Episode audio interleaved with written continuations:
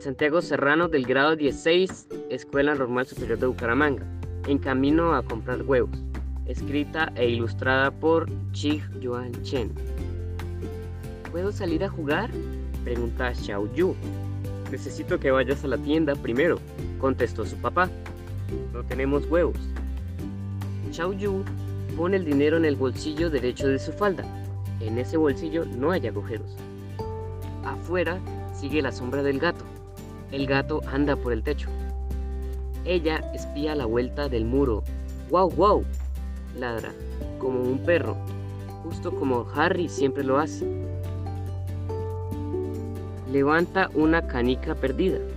Es azul, el color del ojo del gato, mirando por el ojo azul.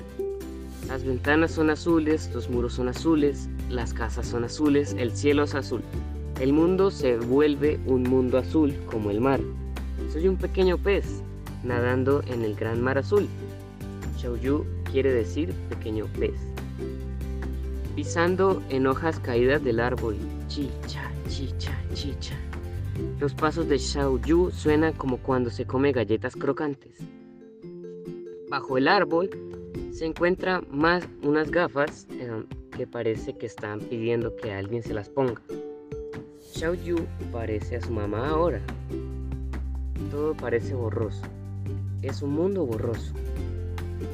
Pero Xiao Yu conoce el camino. Ahí está la tienda. Allá cerca, aquel poste. Hola, señor. Quisiera comprar huevos, por favor. Huevos para preparar arroz frito. Voy a cenar arroz frito y huevos con mi familia esta noche. Aquí están, señora. Tal vez su hijita Xiaoyu quisiera un chicle. Mmm, creo que sí. ¿Pone el huevo primero la gallina? ¿O sale el pollito del cascarón? Se pregunta Xiaoyu. Xiaoyu se fija en dos flores hermosas en la esquina del, del muro. El agua de sus pétalos brilla como diamantes. Debería llevar esas flores a casa, piensa ella.